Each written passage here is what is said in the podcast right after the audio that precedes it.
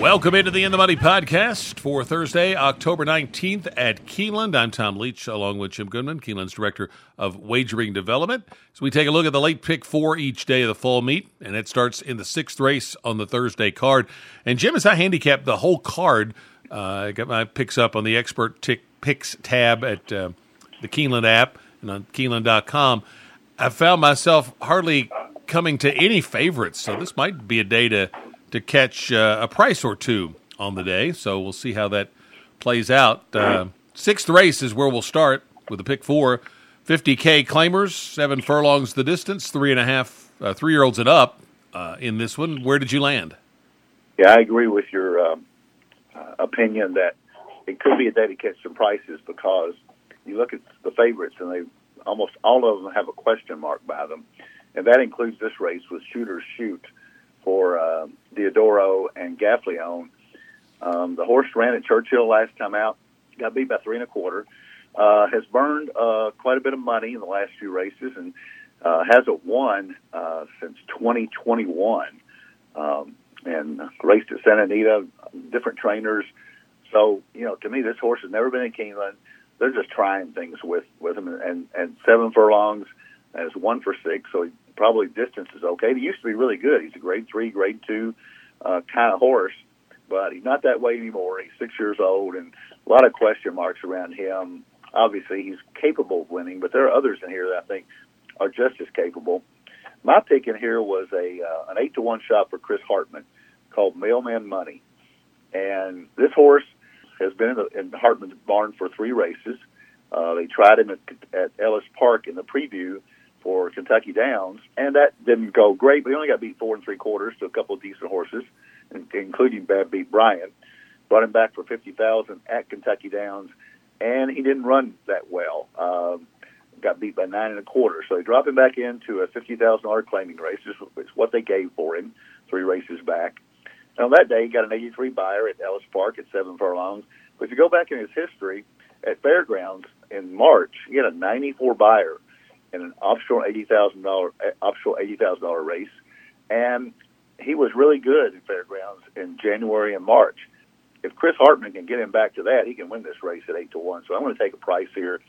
I'm going to use the Queen's Jewels at five to one for Geroux and, and Thomas Van Berg, one for one at Keeneland. Uh, won a race here uh, on my contest day in October uh, of 22 at at five over almost six to one that uh, had propelled a couple of guys toward wins in the contest. Then I'm going to use Upstriker for Luis Saez and Mike Maker, uh, just off those connections. Um, but I think you can go deeper in here. Derby Date was one that I didn't use. Uh, the Indiana form is really good. Don't know if that transfers over to Keeneland as well as it used to. But I think this is a race that um, I think you got to go a little deeper. I don't, I don't think the favorite is is a lock here by any means if it's a day when favorites uh, look vulnerable, as you and I both think it is, then we'll probably end up uh, with some some different horses here, and that's kind of what we've got here. I took Derby date on top, um, 88 Beyer off that October 2nd race at Indy, and I like the fact that the horse has won here. And uh, it's the uh, Contreras barn uh, uh, does well when coming into the Kentucky circuit, but this is their first horse of the fall meet at Keeneland, so I thought that was a little interesting angle here for Derby date. That's my pick on top. I took Shooters Shoot just on the fact of the connections, but it's a long losing streak to like at five to two. Up striker, you get Maker and Saez, and uh, three wins this year, and then the Queen's Jewels with thirteen lifetime wins, and as you mentioned, one of those at Keeneland. So gotta love that one. So uh, you make a good case for mailman money. I left uh, that one out, but that just kind of tells you that it's a, a day where uh, you want to be open to considering a lot of different uh, horses uh, because there could be some prices. Set, the seventh race, second leg of the pick four, is a first level allowance, three and up at a mile and a sixteenth on the turf. And I took Sir London in here. It's a newcomer to the Graham Motion barn, and he obviously can do you know great work with newcomers to his barn. And he's had this horse uh, uh, enough time to get four works in him. So they've really kind of uh, cranked down on this horse, I think, a little bit. They uh, pick up Gaffalione to ride, which I think is noteworthy for shipping in this horse to Keeneland. So those angles uh, drew me to Sir London in a race where I didn't really have a strong opinion. I took American Diamond next for uh, Johnny V, for Saffie Joseph, and uh, Ken Ramsey. And Johnny V showing up to ride this one kind of intrigued me. Uh, McKillop, a couple of good runs since moving into the Wilkes barn, whose horses have been running well at this meet. And uh, McKillop was wide in both of his uh, two races. Uh, if you want to go deeper, 10 days later for Kenny McPeek. Last race, a very good one off the layoff. Qu- question mark on the turf. Uh, that's still to be determined. Endpoint uh, has really improved since going on the turf for Paulo Lobo, and I thought that one uh, was worth a shot. Uh, how did you see race seven? Not quite like you saw it. Um, the horse that I picked, you didn't even mention. So I, I think this is going to be a day. You're yeah. right. That it, it's going to be a matter of picking your opinions and sticking by your guns. No pun intended. I use Clyde's got a gun uh, for Helen Pitts. What I like about this gelding, uh, it's a horse coming off a maiden win against uh, more experienced horses, but that maiden win was extremely impressive. So this horse uh, debuted in Indiana at a mile and 16, tough distance to debut. Didn't embarrass himself at all. Got beat by Irish Aces, who came back and won. And then Clyde's Got a Gun comes back at Churchill, stretches out to a mile and eight, gets an 81 Beyer, wins by two and a quarter. And Ciro's Ghost, who ran third there, came back and won next time out. And if you go back and watch the race at Churchill, uh, Clyde's Got a Gun was almost completely blocked off and went outside and just won very impressively. And, and I think that cutting back from mile and eight to mile and 16, certainly going to get the distance, certainly going to be fit. Uh, Helen Pitts doesn't have a lot of horses anymore, but she's a very capable trainer. Um, so I, I, Clyde's got a gun is is my uh, fairly strong opinion in here. I'm only going to go too deep. I am going to use um, also American Diamond and excuse me, let me okay American Diamond uh, for Saffie Joseph and Johnny Velazquez um, ran the Barbados Gold Cup uh, back in March, and then shipped to Kentucky Downs and ran uh, very well in a fifty thousand dollar starter allowance and won by two. So I'm going to stick with those two here. Uh, the, the two the horses you'd like, uh, I can make a case for Graham Motion, but it is first time on the turf for Sir London, and um, uh, endpoint for Paulo Lobo. Paulo always wins a couple races at Keeneland. I never seem to have him on my, on my ticket. I hope this isn't the day. So Clyde's got a gun is a pick for me in the seventh. Go to race eight. It's uh, claimers, non winners of two lifetime at the 80K level for three and up. Mile on the 16th. How'd you see this one shaking out? Uh, again, um, it seems to be a broken record, but I think uh, you can make a case for a whole lot of horses in here. Princely for Leparoux and McPeek seems to be a logical favorite down on the inside, stretching out to a mile 16th from a mile race at Ellis where he just lost. He, he just lost by a neck last two times out at Ellis. So uh, this is for non-winners of, of two lifetime, but this horse came very close to not being able to uh, qualify for this uh, allowance uh, or this claiming level. Dance Samo, uh, kind of uh, unknown trainer here for Cody Rosen, but the horses run well at Prairie Meadows and Hawthorne on the turf and the dirt. Going to use JR's gift uh, again for some uh, connections that don't have a lot of horses at Keeneland, but just going back on the Beyers, this horse probably fits here. But one for 29 lifetime, I don't think I'd take three to one on top for him. Honed for Kenny McPeek, uh, ran in the street stands of Breeders' Futurity last year at Keeneland. Uh, that didn't pan out for him. Came back at Churchill in September. Um, not not great. He's trying to find the appropriate level for this one, and this might be it for Hone.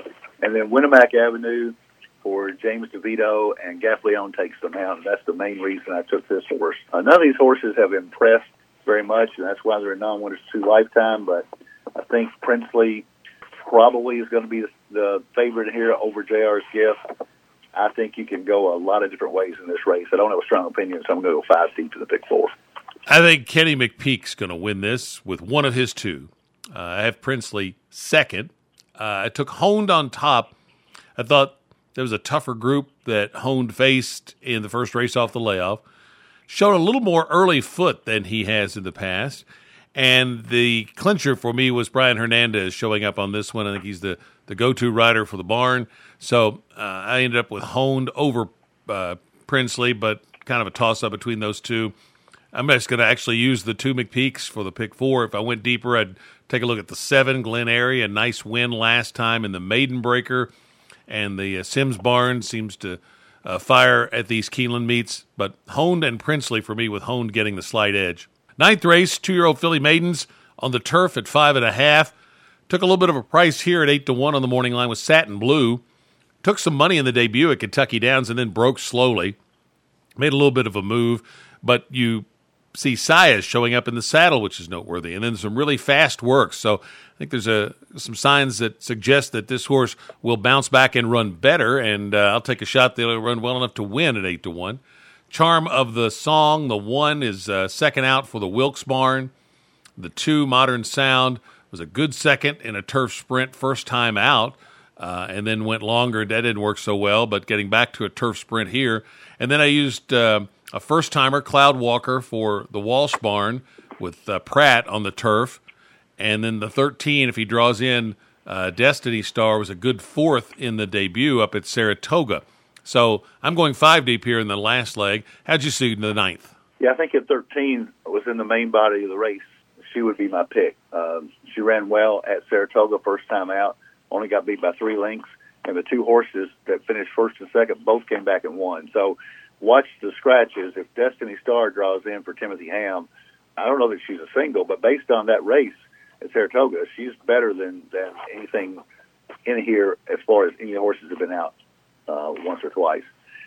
I went with Cloud Walker for Brendan Walsh. Um, Flavien Prat takes them out. He knocked me out of a big pick four on Sunday by beating Caravelle, so he need, he owes me money, a lot of money, by the way. so Brendan Walsh is nine, nine, ten percent first time starters, but this horse has got a long series of works in there. And the the last time at Turfway was forty seven four breezing uh, was third out of twenty three. So uh, ought to be ready. So she's uh, going to make her debut here from the ten hole at Flavien Prat. If anybody can win five and a half furlongs, I'd like to have him on my horse. Uh, I'm going to use Charm of the Song that you mentioned for Ian Wilkes, 63 Beyer, first out at Kentucky Downs. Going to use Wonder Wave for Brian Lynch for Bayerano. This horse has been well supported at the windows the first two times and finished third and second, but the Beyers don't match up to what a couple others have in here. And then I'm going to use Joke Master for Mike Maker and Tyler Gaffalione at 12 to 1. I can't imagine that even though her form does not look good, uh, the Kentucky Downs race was kind of a debacle. She had some speed and then just kind of gave it up. I really like horses that when you look at their last race, they got beat by 20 lengths but at the half mile, they were only one or two lengths behind. So that says that she's got some speed. She's going to shorten up from a mile from a five and a half furlongs. Her five and a half furlong effort at Ellis was not bad in her maiden special weight effort there. So I think Joke Master at 12 to 1, uh, you might get 5 or 6 to 1 on her with Gaffalione and Maker. But I'm going to go uh, those four here, a fairly expensive pick four ticket.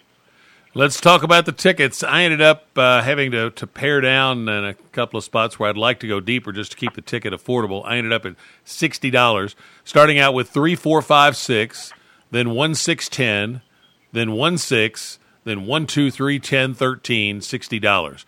What's your pick four ticket look like, Jim? I have an eighty dollar ticket, two, three, four, five, with three, ten, with one, three, four, six, eleven, with one four nine ten in the last, and that's an eighty dollar ticket. Best of luck with your plays on the Thursday card. If you can't get out to the track, make sure you have money in your Keeneland Select account. For Jim Goodman, I'm Tom Leach. That's the In the Money podcast for KeenelandSelect.com.